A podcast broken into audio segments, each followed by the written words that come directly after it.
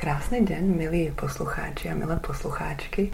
Od mikrofonu vás s Týnco nadsázovou zdraví Simona Voroš a dnešný host, žena, která je důlou už viac ako 20 rokov, žena, ktorá vedie predporodnú prípravu od jemného zrození a je taktiež lektorkou ročného kurzu Múdrosť ženy, ktorý vedie v Pražskom A-centre a taktiež vedie i dvojvíkendový kurz o rodičovský manuál Karolina Fakery Tehrány. Já vás moc vítám a děkuji za váš priestor a čas. Děkuji já taky, no, to máme takový československý rozhovor. Ano. Karolino, vy jste prešla úplně prvý kurzom České asociace DUL v roku 2002. A predpokladám, že v tom období to bylo mm, velmi raritnou záležitosťou. Čo vás k tomuto rozhodnutí a na tuto cestu vědlo? Já jsem vlastně v roce 1996-97 se seznámila s učením Stanislava Grofa spolu s jinýma věcma, co jsme prostě hledali v té době, takže jsme četli různé knihy, které dneska tak znova jsou oblíbený. A i tenkrát v těch 90. letech tady bylo hodně zajímavých lidí, co přednášelo, dělalo, měnilo tu společnost, měli pocit, že to bude rychlý. Já jsem na základě těch různých zkušeností vyměnila střední školu, že jsem šla z jedné do jiné, že jsem cítila, že nechci odsedět čtyři roky na maturitu kvůli jako papíru. A měla jsem to štěstí, že jsem se díky jednomu projektu na Charitě seznámila s Michalem Mijovský, který dneska vede katedru adiktologie. Tenkrát to byl pro všechny naprostý blázen, který hodlá jiným způsobem pomáhat lidem se závislostma.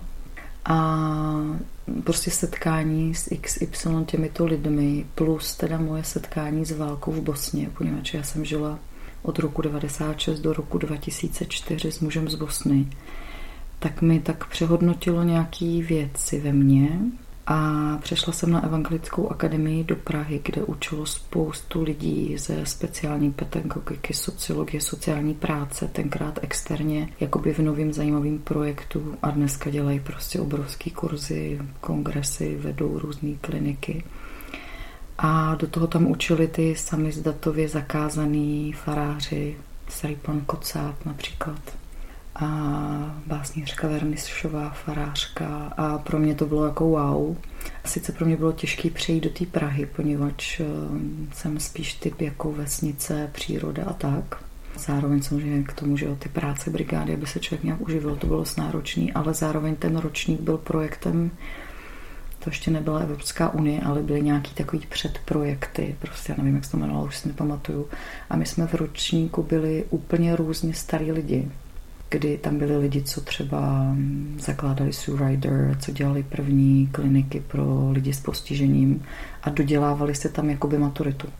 Takže my jsme měli věkový průměr, mně bylo teda těch 17, co vám mělo být v tom ročníce, pak ještě asi osmi mým spolužákům a zbytku bylo třeba do 45, do 50. A já jsem měla už v tu dobu vlastně nějaké zkušenosti s návratem a s regresema do porodu, těhotenství, před porodem. A dohromady s těma všema možnýma věcma, prostě z psychologie, z artoterapie, i nás učila úžasná profesorka, která se věnuje valdorské pedagogice. Tak my jsme to tenkrát hltali, že jo, protože to bylo tak zajímavý a nový a všechno. No a já jsem odjela po maturitě do rodiny porodní asistentky do Holandska, Betty je profesorkou na Královské škole porodních asistentek, protože jsem chtěla tam studovat. Mě ta speciální pedagogika, arteterapie, věci, co jsme všechny dělali, já jsem dělala prostě mm, na Boršově, že jo, s lidmi se schizofrení v arteterapeutickém ateliéru s Marianou, která je úžasná jungianská psycholožka. Tak eh, mě to totálně bavilo, všechno mě to dávalo smysl. Akorát jsem si prostě uvědomila, že ten základ je v tom početí, v tom břiše a u toho porodu. To jsem nějak věděla v kombinaci s těma mýma zkušenostma. A já jsem vlastně odjela na rok do té rodiny a zkoušeli jsme různě vymyslet z Betty, jak bych tam bývala byla mohla studovat. Jenže tenkrát nebyla unie, my jsme tam nesměli pracovat, je to velmi náročný studium. A ještě jsem k němu nemohla oficiálně někde po nocích uklízet, abych se tam nějak uživila. A v tom roce zemřel můj milovaný dědeček a já jsem měla na pohřeb a vlastně díky tomu jsem zjistila, že ženy kolem mě zahnutí za aktivní mateřství, s kterými jsem se seznámila, vlastně než jsem odjížděla a když jsem studovala v Praze tu evangelickou akademii, tak prostě Peťka Sovová, Katarína Zatovičová, prostě Ivana Marková, Věruška Nováková, porodní bába. Tak vlastně jsem zjistila, že se plánuje ten kurz. A já jsem se vlastně rozhodla, že teda dokončím můj závazek u Betty, protože jsem se jí starala o její čtyři děti, protože tenkrát je akorát jako oper, že? tak jsme to tak jako spatleli dohromady. Takže jsem dokončila ten závazek a pak jsem se vrátila vlastně a nastoupila jsem tenkrát na práci, že jsem dělala arteterapeuta pro diagnostický ústav nezletilých a k tomu jsem vlastně studovala. A to byl tenkrát takový ten spíš než první nultý ročník, ještě bych to řekla jako úplně to byl opravdu, jak máš v každém tom nultém ročníku, že jo, to je takový ten entuziasmus, všichni do toho něco vkládají. Učil nás pan doktor Kavan, že jo, který měl vrchlabí v tu dobu, no on ho neměl, on byl v něm zaměstnaný. Tehdejší porodní turismus byl, že se jezdilo do Brodu anebo do vrchlabí. No a já jsem v tom Holandsku vlastně zjistila spoustu věcí o tom, jak to tam funguje. Bylo pro mě silný bydlet v té komunitě. Jo, a slyšet Betty, jo, jo, mám čtyři děti, jedno bylo koncem pánevním, správně bych ho neměla rodit doma. Máme tady takovou dohodu v asociaci. No ale bylo to třetí dítě, prostě nepodařilo se nám otočit a prostě jedna moje kolegyně prostě přivřela oči nad systémem a řekla, že mi jako přijde, až když to bude dobrý, tak prostě porodím, protože pro nás je to tady normální a takových prostě spousty jakoby historek. Pro mě tam pak byl ještě vlastně jeden hodně cený moment a to bylo to, že tady byl 2001 nebo dva, přivádíme děti na svět, kongres v pyramidě. A tam jsem se seznámila s lidmi z celého světa. Protože v tom Holandsku to byly všechno Holanděni. Tam tenkrát ještě nebyla tolik ta mezinárodní komunita kolem té fakulty. Teď je úplně mezinárodní, ale tam to byly lidi z celého světa a mně vlastně došlo, že to vnímám jako, nechci říct správně, že někdo vnímá správně a špatně, ale tehdy mi to dalo spoustu aha efektů v tom, nakolik to kulturně historický trauma opravdu ovlivňuje nastavení té společnosti. Což je právě důležitý. Jako mně přijde, že nejdůležitější, aby se lidi vzdělávali, jakože vyjížděli do světa že to měl ten Amos byl naprosto nadčasový, že vrcholem vzdělávání je cestování, ale tím nemyslím, že se někde jako poflakujete, to taky samozřejmě nasajete to prostředí, ale je nesmírně zajímavý a já jsem za to vděčná, protože já jsem byla před, tou, před tím Holandskem na Evropské dobrovolné službě v Toskánsku, kde byli lidi z celého světa prostě na tom World Campu celý léto. A taky to byla jako fenomenální zkušenost v tom, jako pochopit jo, ty různé backgroundy těch zemí a to, jakým způsobem vlastně ten člověk úplně jinak přemýšlí o rodičovství, ale o vztazích, o manželství, o rodině, jo, jak moc je tam ta historie toho náboženství, těch politických struktur. Těch rozhovorech a i v tom nazírání, jak ty lidi fungují, tak eh, vám prostě došlo, že to je fakt jinak ty věci, než jsme jako obvykle učení. Na českom trhu je vďaka vám kniha, ku ktorej ste napísala i úvod. Je to kniha doktorky Sary Wickham, čo je pre mňa dobré. Mne sa veľmi páčila a veľmi so mnou rezonovalo, keď Sarah Wickham popisovala akési tri najčastejšie globálne pôrodnické paradigma. A to je paradigma hm, technokratické, humanistické a holistické. Mňa zaujíma v rámci vašej dlhodobej praxe v Českej republike které z těchto paradigmat si vy zažíváte nejčastěji? Tak ono je to prostě tak, že my jsme tady rozhodně byli naprosto v tom technokratickém. Jako když jsem já začínala, že, tak to bylo tátové nesmí k porodům a tohle, tohle a bla, bla, bla. Ještě to naše technokratické je samozřejmě poznamenaný tím komunismem, protože v Americe mají taky problém s tím technokratickým, jako v mnoha zemích na světě mají problémy tady s tím technokratickým paradigmatem, kdy sloužíte papírům a strojům a tomu zrovna, kdo eh, přiděluje body na pojišťovně a tak dále a tak dále. Tomu Michel Odant krásně říká, to je úplně úžasná kvóta. We are prisoners of protocol, že jsme prostě vězni protokolu, jo, že už neděláme medicínu. Jako opravdu velkým tématem tohoto tisíciletí v medicíně bude etika a práce s lidskými zdrojemi. To bude prostě první téma, protože jinak to celý krkne ten systém, jo, protože nebude mít lidi, nebude mít zdroje, protože nemůže už takhle fungovat za ty roky se to tady hodně posunulo. Já teda jsem cholerik, takže na mě je to děsně pomalý, ale, ale posunulo se to, ať tomu jako nekřivdím úplně. Samozřejmě ta naše struktura, která pořád je eh, v takové armádní, jo, že primář tamhle ten, tamhle ten a u nás je pořád ta autoritativní struktura, která je součástí té technokratické struktury, tak to pak hodně ovlivňuje celou tu kliniku, ale kde už přešli na ten humanitní, jako ten, protože to je fakt na té Moravě vidět, že um, už na to prostě prděj a snaží se mít jako harmonický kolektiv, vzájemně si vycházet stříc, prostě jo, mít partnerský princip, tak uh, o to se tady nějak snažíme, no. A jako u holistického nejsme ani náhodou, tečka. Marii Montessori, talianskej lekárke, pedagogičke a historicky veľmi významnej žene, sa pripisuje jeden výrok. The greatness of the human personality begins at the hour of birth. Že tá veľkosť človeka začína v hodine jeho narodenia. Čo sa z perspektívy nášho limbického systému deje v tomto čase za tzv. zlatej hodiny? Ona byla úplně prorok, fakt, ta Mária, to je prostě úplný úlet, tak nejen, že teda si vystála tu první lékařku v Římě na fakultě, což muselo být strašný. To myslím, že zažíváme opravdu drobný otisk toho, čím prošla Mária. Dnešní neurověda vlastně potvrzuje většinu těch výzkumů, který Mária udělala pozorováním, i co se týče senzitivních period vývoje, prostě mozkových částí těch období v životě dítěte. Mě fascinuje úplně to se No, takže ona byla fakt prorok, tak jako třeba pro mě Michel Olanty je prorok. Nicméně, ta Mária, stejně jako mnoho jiných, si samozřejmě všimla, protože to není jenom Mária, že to je ve staré čínské medicíně, v Ayurvedě a všude jsou nějaké rituály kolem těch prvotních hodin v životě dítěte. A logicky tohle víme od té doby, co jsme začali ochočovat domácí zvířata protože ty naši předkové prostě přišli na to, že když nějakým způsobem zasáhnou do těch procesů, tak to zvíře můžou převychovat. Jo. To je právě nevýhoda tady těch eh, separačních že jo, metod, že prostě oni mají všechny v sobě obrovský zlo, eh, v kterým je ta touha vlastně převychovat a odpojit tu bytost, aby buď nebyla kočka, nebyla pes, nebyla vlk, jo, nebyla prostě husa.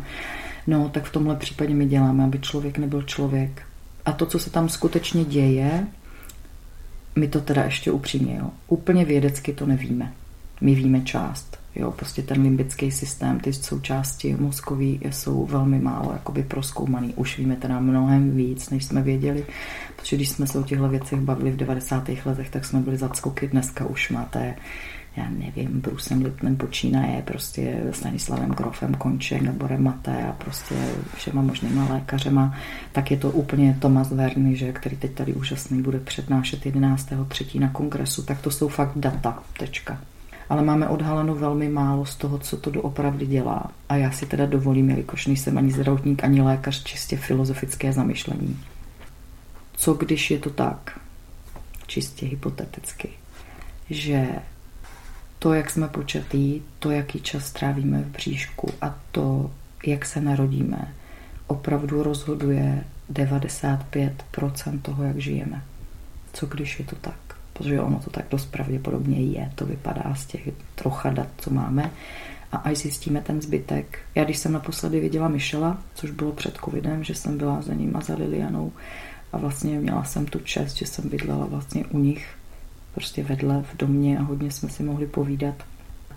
Michel nemá vlastně vůbec žádný obavy, že já jsem se ho ptala, jak to děláš, Michel, když víš všechny tyhle věci, tak přece logicky, matematicky z toho vychází, že většina těch rodů a rodin bude úplně do háje, prostě, když se dějou tyhle věci. A on říká, já jsem úplně v klidu, to bude úplně v pohodě, protože víš, jako za 10, za 15 let to vůbec nikdo nebude řešit, to budeme všichni jak cvoci běhat kolem těch žen, aby měli co nejlepší ten bonding. A budeme je tím strašně šikanovat a tím budeme štvát, protože jen co ty kluci kolem toho mikrobiomu a kolem té mikrobiologie zveřejnějí všechny ty data, teď k tomu natočejí ty vizualizace a všechno, tak si budeme rvát vlasy, jak jsme byli pitomí úplně, jo, a začne se prostě dělat transplantace těch a všechno, to bude prostě to. A já jsem mu tenkrát říkala, že, jako, že obdivuju jeho entuziasmus většinu života, co ho znám, protože přece jenom už je mu dost. A on má fakt pravdu, že jo, že dneska prostě jeden z nejnovějších biznisů je prostě ta práce s tím mikrobiomem a prostě to se teď bude jenom řešit víc a víc a ty lidi, co mi chodí dneska na kurzy, tak mně přijde ajťák, farmaceut, doktor, vysokoška, to je plně jedno kdo a řeknou mi, no to je prostě jasný, že nebude žádná separace dítěte. To je z hlediska těch bakterií a všeho nesmysl. A mě vždycky spadne brada, protože si říkám, aha, prostě ty lidi nejsou tak hloupí. A když si to představíme, co se tam skutečně prostě děje, tak ta příroda musela zařídit, protože příroda je neuvěřitelná v tom, jak jako ten život funguje. Ona musela mít nějaké, tak jako nechává pupečník, kterým pulzuje okysličená krev. Z nějakého důvodu tam třetinu nechává. Proč? No, aby se to dítě mohlo adaptovat. Jo, aby tam byl nějaký backup, kdyby něco. A další backup, my to stříháme, protože jsme prostě trhlí. A to stejný, ona musela vymyslet s tou adaptací. Musela vymyslet, že kdyby, nedej bože, tam došlo k nějaký ztrátě, tak aby to dítě pozbíralo co nejvíc dat. Logicky. Jo, a musela to tam mít nějak nastavený. Jo. A mě to nepřestává fascinovat u těch porodů, protože když trošku vidíte, co se v tom poli děje, a já vůbec nikoho nehodnotím, že to jako nevidí, jo, protože tak, jak jsou ty lidi mletí v tom systému, ty, co v tom pracují, to nemůžou vidět. To prostě není možné. Jo. Že když jedete non stop na adrenalinu s kortizolem, tak nejste schopni vnímat. To prostě není biologicky možný. Jo. A ta práce zase nejde jinak dělat než takhle, protože ten systém je tak blbě nastavený. A když bychom skutečně viděli, co se tam děje, tak bychom pochopili většinu těch rituálů našich předků.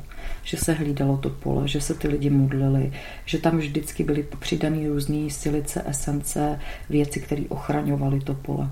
Jo, že se tam co nejméně cizích lidí dávalo, že se to co nejméně narušovalo, jo, že se tam drželo takový, až bych řekla, jako posvátný prostředí, tak jako u umírání člověka, nebo když člověku něco je, my tomu říkáme nemocný. A dneska vlastně, když nám ten vědecký svět plive ty data, tak jim vlastně dává na vědomí, že, že když se podíváš na americkou asociaci pediatrů, že a na normy, tak prostě nejčastější úmrtí dítěte je bakteriálního důvodu, že jo, jakože je kontaminovaný jakoby toxickýma bakteriemi v nemocnici, který jsou vlastně nemožný potkat v tom jeho přirozeném prostředí, protože samozřejmě většina domácností žádný extrémně patologický bakterie neobsahuje. Ono vůbec bychom se měli zamyslet, proč porody dáváme do nemocnic. Jo, protože to je z hlediska biologie úplný nesmysl. Jo, proč bych vlastně vnášela fyziologický proces někam, kde jsou ty patologické procesy. Jo. A ten limbický imprint zase dneska samozřejmě je trošku jako Víš, jako všechno, co zjistíte lidi, informace, tak kolem toho začne trošku taková show, business, jo, a tak dále. Každý druhý to přeprogramovává a léčí a kde si, co si. A ono určitým způsobem to pak vede ty lidi, když ten porod se nepodaří dle jejich norem, mají velký trauma z toho, že zklamali. Jo, že tomu dítěti nedali to, co měli a že to dítě je nějakým způsobem tím postižený. Já nevím za tím řešení, myslím, že ho nikdo neví, jo, jak vlastně udělat to, abychom měli další a další informace o významu těch procesů a neměli ty pocity viny z toho, že my vlastně vůbec nestíháme integrovat ty informace. Protože já to vidím i na většině mých kolegů. Oni už moc dobře ví, že to je blbost, co dělají. Že to nedává žádného smyslu. Že je i úplně nelogický. Teď my, nám se narodí dítě s horším Apgar score a my ho stříháme z toho pupečníku a neseme ho někam. To jenom kdyby, víš, jako že to, když takhle sedneš deseti lidma, co se nad tím zamyslí, tak si všichni řeknou Ježíši Kriste. Ale vlastně my jsme fakt v té technokratické té, to se takhle dělá, tam na tom oddělení na to mají lepší tu. A když s těma lidma sedíš a řekneš do prdele, proč ten krám teda není tady, teď nemusí být v opatro jinde, a teď se to dá všecko udělat tady vedle a může to dítě na tom pupečníku zůstat. Ne, neumíme, neděláme, nesmí se to, jo. A takovýchhle nesmyslů, to je fakt úžasné v té práci Sarah Wickham, já ji nesmírně obdivuju, protože ona je opravdu vědecká bedna totální a navíc má odklečínou těch porodů. Je vždycky obrovský dar, když existuje občas člověk, protože to je fakt těžký, aby měl řemeslo a zároveň měl tu science. Jo, to je takový fenomén. Takovýhle lidi jsou potřeba číst, poslouchat, nechat přednášet to ten Michel má, to je stejný, jo, ten Odant, jo, on prostě odležel těch porodů, on říká odležel, jo, to je Michelova kvota, ne moje. Čiže on má tu zásadu, že tam nemá být vidět a nemá tam otravovat a nemá nikoho stresovat a má někde pasivně být, aby nerušil. A to je prostě super. Tyhle typy lidí, kteří mají oba dva ty jazyky. Jo. Jako to říká taky Michal. To, on to nemyslí jako, že jsou bilingvní, ale on to myslí jako, že jsou bilingvní, že jsou schopní dělat tu práci jako opravdu fyzicky a ze zkušeností a zároveň mají ten science. Keď sa bavíme o tom, že môžeme predpokladať, že z 95% nám to prenatálne, perinatálne a to ranné obdobie nášho detstva akýmsi spôsobom formuje našu emočnú pamäť a to, ako sa potom chováme v dospelosti, ako vnímame svet, tak čo je v období toho pôrodu, a povedzme, akými si ideálnymi podmienkami alebo ne ideálnymi, ale normálnymi podmienkami, aby sme ten svet potom vnímali bezpečne. Um, aké to sú podmienky pre ten pôrod a pre tú matku i pre dieťa? Tam vlastně biologicky je to tak, že tam má být láska. Já vím, že to zní jako strašný kliše, ale to, co furt vomíláme s tím oxytocínem, jo, je prostě možný pokud se ten člověk cítí lásky plně přijatý a milovaný a miluje. Tečka. Ta reprodukce takhle byla vymyšlená, že e, z někoho čichem tak šílíte, že se s ním potřebujete rozmnožovat a nemůžete si pomoct. Bylo to i vymyšlený tak v tom našem případě, že ten někdo, s kým se rozmnožujete u toho porodu je, ne, že není. To je prostě jezuitská propaganda, jo, protože to nedává žádného smyslu, že by ten otec tam nebyl, kde by jako byl, jo, v té naší struktuře těch homo sapiens, jako že by mrzl dva dny venku za jeskyní, jo, vlastně to jsou úplně nesmysly. A pak, že jsou tam ty nejbližší, že, který jsou součástí té vaší smečky. A samozřejmě to, že si to dneska nedovedeme představit, to, že nemáme ty blízké vztahy na principu oxytocínu, my je nemáme to je ta daň, co platíme za ten technokratický prostě princip, který se nám v té industriální éře totálně prostě zbláznil. Ehm, prostě cokoliv míň vlastně není biologie našeho druhu. Tečka. Když pozoruješ, jak rodí kočka, to je jako wow. Když vidíš jeho rodit kobylu, to je úplně jedno. Tam je prostě přítomnost naprostý jako odevzdání té esenci, co nás přesahuje. A je tam obrovská láska k té bytosti, která přijde. A je tam, že oni jsou jedno a zůstanou jedno, protože oni jsou jedno. My to dneska víme, že jo, ty kmenové buňky, co jsou v té ženě, jsou všude prostě v tom jejím krevním řečišti, přes, jdou přes ten mozek, tak ona vlastně dokáže ještě několik let být velmi napojená na to prostě svoje dítě. A logicky to ta příroda musela tak udělat, že náš savec se rodí děsně nevyvinutý takže musel mít nějaký pojízdný mechanismy, protože oni nejsou do půl roku v pohodě jako těta, že jo, nebo jako štěňata, nebo jako opice, to prostě nejsou, jo, nebo do roka, jo, jako ty větší savci, prostě jim to trvá prostě minimálně 12 let. Jo, když teda hodně ubereme z toho vývoje, protože to furt ještě rostou, že jo? protože kdyby jsme se zastavili až kde úplně vyrostli, tak jsme v 21, ve 24 letech. Nikdo tak dlouho netrvá vlastně zajímavý, to já vždycky tak zlobím na tom kurzu, říkám, no prosím vás, když ten muž trvá té přírodě ze všech bytostí savčích nejdíl, tak co po něm vlastně chtěla? Proč mu těch sil dala tolik? Jo? Co je ta odpověď? To nevíme. A to taky miluju na to Michelovi. Michel vám na tři čtvrtinu věcí, co s ním diskutujete, řekne we don't know. A on má pravdu. My potřebujeme pro ten kvantový schod si začít říkat, co když nevíme, ne co víme co když nevíme. Tohle jsme dělali před deseti lety, protože to je taky úžasný, když můžete s těma devadesátníkama, to znovu teda na toho Tomase Vernyho, když můžete s těma lidma být a oni vám dokážou prostě odevzdat to poselství. Tohle jsme dělali v 50. letech, protože jsme si mysleli tohle. Tohle jsme dělali v 60. letech, protože jsme si mysleli tohle. Tohle jsme dělali v 70. Tohle jsme dělali v 80. Tohle jsme dělali v 90. No to byly teda ale kraviny. Ale my jsme si mysleli, že to je věda. A dneska víme, že ne. Tak co, když je to tak, že nevíme? To je prostě podle mě lepší postoj. A hlavně to je skutečně vědecký postoj. Já nemám ráda, když se mě furt v těch debatách všichni ohání tu racionalitou. Jo? My nejsme schopní, co se týče těla, být racionální. My jsme iracionální civilizace k tělu a k tělesným potřebám, protože za sebou máme podle toho, z kterých jste země, 600, 800 tisíc let tabu jo, který prostě jasně civilizací vymezovali vztah k tělu, co smíte a nesmíte. Takže my o vlastní biologii skutečně v rovině žití nevíme nic. My se to znova učíme. Když řeknu lidé, moje děti běhaly od 9 měsíců, obě dvě, tak jsou výjimeční. Jenomže když pracujete 20 let s rodinama, kde lidi kojejí, nějak roděj a nosej a zjistíte, že většina dětí, co prostě fungovala v tomto jakoby módu, běhá mnohem dřív než ty ostatní děti, jo, tak vám samozřejmě začne svítit kontrolka u 150., 160., 250. kousku, že možná máme něco blbě, jako v tom nahlížení na ty lidi. Vy jste mm, v jednom ze svojich rozhovorů velmi v krátkosti změnila akýsi váš osobný zážitok s návratom k tomuto prvotnému tisku pôrodnému. Hmm. A co se stalo?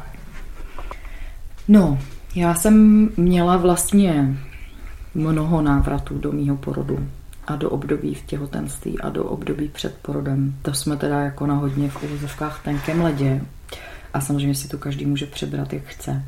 My jsme blbli v těch 90. letech, protože tady nebyly žádné možnosti ketamínů a oficiálních to, co psal Grof a někde se dělalo, tak tady maximálně byly nějaké holotropní věci, takže jsme prostě nějak experimentovali tak velmi laicky s tím psilocybínem. A já jsem prošla nějaký tři sezení, kdy v podstatě eh, u obou, prvních dvou jsem zažívala hluboký propojení jako se zemí, jako takovou a hodně jsem zažila to, co je třeba hezky natočený v Avatarovi, že my jsme opravdu součástí země, stejně jako stromy, houby, prostě všichni, jo, protože jsme z hluky buněk, který s tou zemí pořád komunikují, bez ohledu na to, že teď zrovna mají formu, která se teď teda jmenuje Karolina Fakery Tehrány, třeba ta moje. A mě to potvrdilo nějaké moje zážitky z dětství a z mládí hodně. A po té druhé nebo třetí jsem vlastně naprosto jakoby zažila můj porod. A povídala jsem to pak mojí mamince, když jsem přijela na víkend domů. Vlastně si myslím, že v tu dobu ona byla jediný člověk, komu jsem říkala ten zážitek. A ona se mi rozklepala, rozbrečela se mi a prošla něčím, co dneska vím, že je retraumatizace, ale tenkrát jsem to nevěděla, protože jsem měla 17. Nebo trošku jsem tušila, někde jsem to trochu četla, no ale vůbec jsem nevěděla moc, co s tím, tak jsem jí prostě naslouchala. No ona se klepala, plakala a vlastně se mě dokola ptala, jak to můžu vědět, protože to nikdy nikomu neřekla. Ani tátovi, ani nikdo to neví tak jak to můžu jako pro Boha vědět? Protože já jsem jí věcně popsala přesně jako jak jsem se cítila, co jsem vnímala, kolik tam bylo lidí, jakým ty lidi byli nastavení, jak se cítila ona, jaký byla strašlivá zima, jak měla obrovský zimnice. Já jsem narozená za vedra, jo, jsem 26. července na pouť na svatou Anu. Takže vlastně to nemělo žádnou logiku, to, co jsem jí jakoby vyprávila. Jsem narozená, prostě, že ona rodila odpoledne a večer večer, letní večer, prostě ještě vůbec nebyla tma, bylo světlo, že, že jsem se narodila prostě v půl osmí. No a vlastně ten zážitek pro mě byl nesmírně silný. Ani ne tak, jako že jsem to viděla a že mi do, u toho došly aha efekty, jo, protože já jsem vlastně, já jsem komunikovala s tou mojí mámou vlastně v tom, co jsem viděla a uklidňovala jsem jí.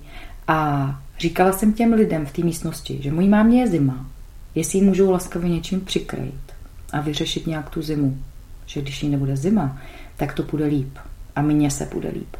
Pak jsem jim taky říkala, je doháje ten můj táta, že tý mámě jako hrozně chybí a že ho jako naciťuje a že ta energie jí vlastně utíká jako, jako do takový divný díry a že to taky tomu procesu moc nepomáhá. No a takhle bylo ještě několik věcí, co jsem těm lidem se snažila říct. A pak jsem tam měla vlastně moment, který mi vlastně v tom roce velmi osvětlil a velmi mi pomohl, protože já jsem si vždycky něčím připadala nepřijímaná, že jsem jako divná prostě. A já jsem úplně uh, uviděla, vlastně to bylo pro mě velmi silný, já jsem uviděla samu sebe, jak jsem pochopila, že oni mi nerozumí.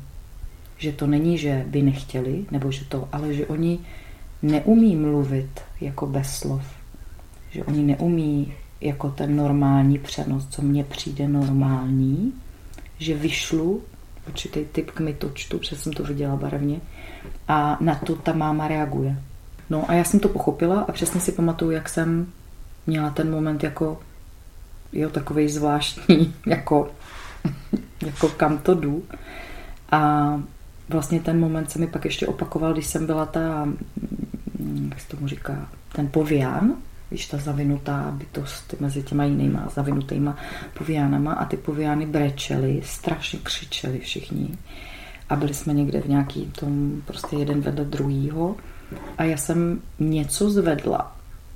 Prostě zvedla jsem ze středu svojí bytosti určitý typ kmitočtu a energie a uklidnila jsem zbytek těch dětí. Ale pak jsem skapala fyzicky. Oni se pak o mě báli, že najednou, že prej mám šelest na srdci a kde si co si a že to. Která se nikdy nepotvrdila, ale asi tři, čtyři roky mi to hlídali a stalo se to jenom tady po tom momentu. Oni mě pak donesli teda naštěstí k mámě, tam byl nějaký záškrt, že to nějak zvládli. No a tyhle ty momenty vlastně pro mě tenkrát byly jako nesmírně silný v tom, že zaprý jsem totálně porozuměla nějakým věcem a, a pochopila jsem i to, že to, co vidím u jiných lidí, je to, co teď tady vidím u sebe a že je úplně v pořádku jako té síle důvěřovat nebo té informaci, ale že je pro většinu lidí jako nečitelná zatím. Ale ono mě to pak samozřejmě vedlo tak, že já jsem začala potkávat lidi, kteří měli podobné zkušenosti že jo, a který ekologicky měli podobnou strukturu jako vědomí. Jsem pochopila, že existuje spousta lidí, která vidí jako mnohonásetně víc souvislostí a věcí, než jako vnímám ještě já a že to jako OK úplně. A že je i úplně OK, že nikdo to vůbec nevidí. Takže ta integrace toho zážitku sebou přinesla si pochopení. No a osvobození, protože to bylo v rovině, já jsem se, že pak jako absolvovala i různé věci související už s těma oficiálníma kurzama limbického otisku a tak, ale ono to nikdy nemůže být potom tak silné, jako když vlastně ten první prožitek projdete v tom sdílení s tou vaší maminkou. Jo? Notabene, když máte jako nějak fungující lásky plný vztah. Jo? Protože ono v ten moment se vám vlastně úplně přenastaví, když to nezůstane teda jenom u té retraumatizace, ale ono se vám to pole postupně přenastaví samo. Jo, my musíme pochopit, že ty fenomény toho sebeléčení, to tělo se léčí samo. Ono na to potřebuje, to byla úžasná taky ta Mária Montessori, dítě potřebuje připravený prostředí. Vždycky je problém v tom prostředí, ne v tom dítěti. Jo, a ona tím teda nemyslela to, co trošku k tomu dneska spadáme, že jde o ty pomůcky, o ty kraviny. Ona tím myslela vlastně ten prostor pro to tvoření a nějakého moudrého dospělého, co rozumí těm fázím, ale nezasahuje do nich a nechá to dítě to objevit. Jo. A tohle je prostě u toho těla stejné. Jo? Vlastně naše tělo se léčí samo, jenom my té fázi léčení říkáme nemoc. To je trošku průser a vlastně nenecháme tu nemoc projít tak, aby ona obrodila ten organismus a ještě navíc neděláme to, abychom během té nemoci vlastně zlepšili to prostředí těch zdrojů pro to tělo. Jo, a to je, to je stejné u toho porodu. Porod není nemoc, není, je to prostě biologická, fyziologická funkce, ale potřebuje určitý podmínky, které jsou biologicky determinované. A když my neuděláme prostředí opačný těm podmínkám, tak ty porody nepůjdou a oni taky v těch podmínkách nejdou. To sebeléčení toho limbického imprintu je zase související s tou láskou. Jo, prostě trauma se léčí v momentě, kdy zažívám lásky plný prostředí. Čím víc vlastně tam mám zdrojů, a láska je ten základní z těch zdrojů, čím víc tam mám bezpečí, lásky, pozornosti, tím víc se to začne léčit. A to napojení je ta láska, což ten Rumí krásně má v těch básních. Jo. Ale my jsme taková banda jako deprivantů tady téměř všichni. Jo. Dneska na té planetě jsme taková banda deprivantů, takový různý party a kmeny. A je to pro nás těžký, poněvadž většina z nás nedostalo tu bezpodmínečnou lásku z té komunity a tu bezpodmínečnou péči, Jo, my jsme dostali péči, že když tohle, tak tohle. Když řveš, dudlík. Když prostě chceš prso, tak ne, protože interval tři hodiny. Když chceš čůrat, tak ne, protože my neposloucháme, že potřebuješ čůrat a máš plínu, tak o nic nejde. A tyhle ty všechny věci nám imprintovaly do toho limbického systému, protože on samozřejmě není jenom, nebo jenom. Tam je převážná většina to dneska víme, jo, je početí, těhotenství, porod. A potom je to ale to rané dětství, to, co se omílá všude v, ještě ve vývojové psychologii, která je samozřejmě v podstatě trochu zastarala už dneska, což jsou ty periody 0 až 3, 3 až 6. Já mám teda radši tu Steinerovskou pedagogickou, eh, že prostě jde o tu první výměnu těch zubů, protože já si myslím, že vývoj dítěte se opravdu ukazuje v té biologické rovině a my to můžeme na něm vidět A máš děti, že v pěti letech začnou vyměňovat zuby a máš děti, že v sedmi letech začnou vyměňovat zuby. Takže ta školní docházka a všechny jiné nesmysly, které nějak nastavujeme, protože potřebujeme nějakou normu, poněvadž jsme freaky control freak, tak eh, když už by měla mít nějakou normu, tak by měla mít normu těch biologických dějů a ne nějakého experiential date, ne, jakože výrobního prostě data toho výrobku, což teda je tak bohužel nastavený, že, že když máš tři, tak takhle, když máš šest, tak takhle, když máš prostě dvanáct, tak takhle. Protože to plyne z té industrializace, že, z té fabrikovosti. Na záver, Karolino, mám dvě otázky. Keď člověk už dve dekády je akýmsi svetkom toho veľmi vzácného jedinečného okamihu, ako homo sapiens prichádza na svet. Čo to najviac naučí? Že master a piece, jakože mistrovství je nezasahování. Jakože opravdu, a to je ve všech dějích. Mistrovství je vědět, umět, znát řešení a zároveň udržet to ego na úzdě, jako nezasahovat. To je fakt tak těžký. A to je jako mistrovství ve smyslu, že to je nějaký ideál, kterého se prostě nedá v tom lidském těle dosáhnout a to je taky jako velká lekce té pokory. Jo, protože to prostě je něco, co nás jako přesahuje a co je vidět v tom božím stvoření. Hmm. Ale jako my se toho tak jako trošku občas dotýkáme a pak občas jako padáme a to je taky v pořádku. Protože jinak jsme takový arrogantní pitomci. Úplně posledná otázka. A keď som viděla fotky a nějaké videa z vašej letnej svadby, tak úplně ten prvotný dojem, který som z tej dokumentácie mala, mi veľmi pripomínal film francúzskej režisérky Colin Sero, ktorý sa volala Belle Verte, alebo Nádherná zelená.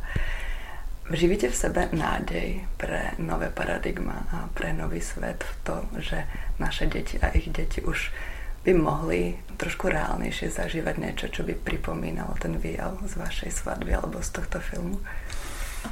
Nejčastější komentář byl, že to je reklama na kontaktní rodičovství. Tak tohle je mnohem poetičtější. Já mám ráda tu symbolické jazyky. Tak, já v sobě neživím vlastně, když bych měla říct, jako, jak to mám vnitru, já v sobě vůbec neživím žádný, jak by věci měly být. Samozřejmě tak my máme dvě a dvě děti, čtyři, do toho mezi mé přátele patří stovky dětí, což je jako pecka vlastně.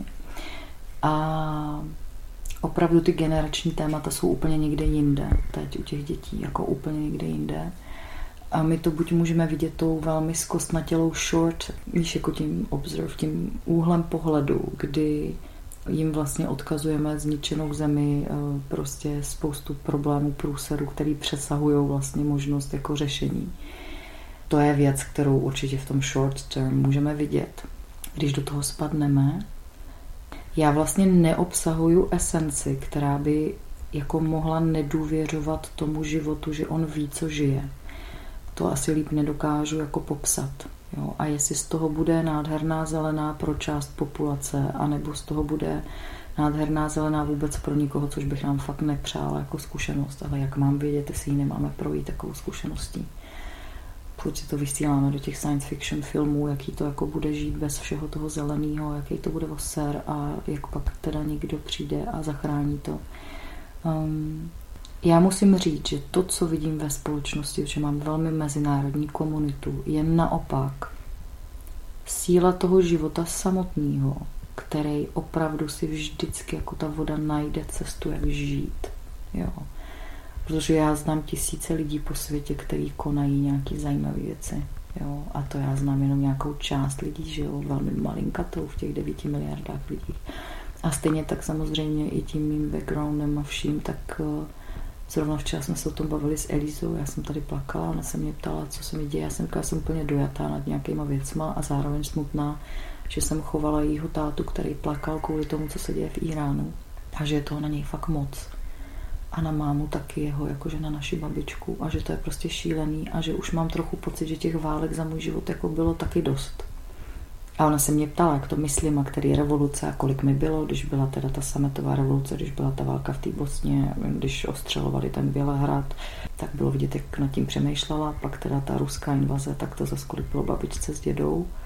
A jsem si jako hodně jistá vnitřně, a to je asi docela pišný, že tyhle ty epochy mlácení se pálkama už fakt skončí ve smyslu toho, že oni už v tom poli vlastně nejsou určitým způsobem. Jo, v tom poli, z kterého jsme mluvili v těch 90. a dneska je to normální, tak tam fakt už nejsou, protože to je tak trapný, to už se nedá jinak říct, to je, tady jde o prostě 50, maximálně 150 rodin, který nechtějí pustit moc nad ropou a nějakýma zdrojema a kvůli tomu klidně budou zabíjet v Iránu děti na ulicích, no ať se jdou trhnout. Jo, to je takový koncept, který je a jestli se to bude jmenovat takhle, nebo americko blabla čínský problém, to je úplně šumák, jo. Protože co to je v základu, je to úplně ta stejná pitomoc, jako to stříhání, stříhání toho pupečníku.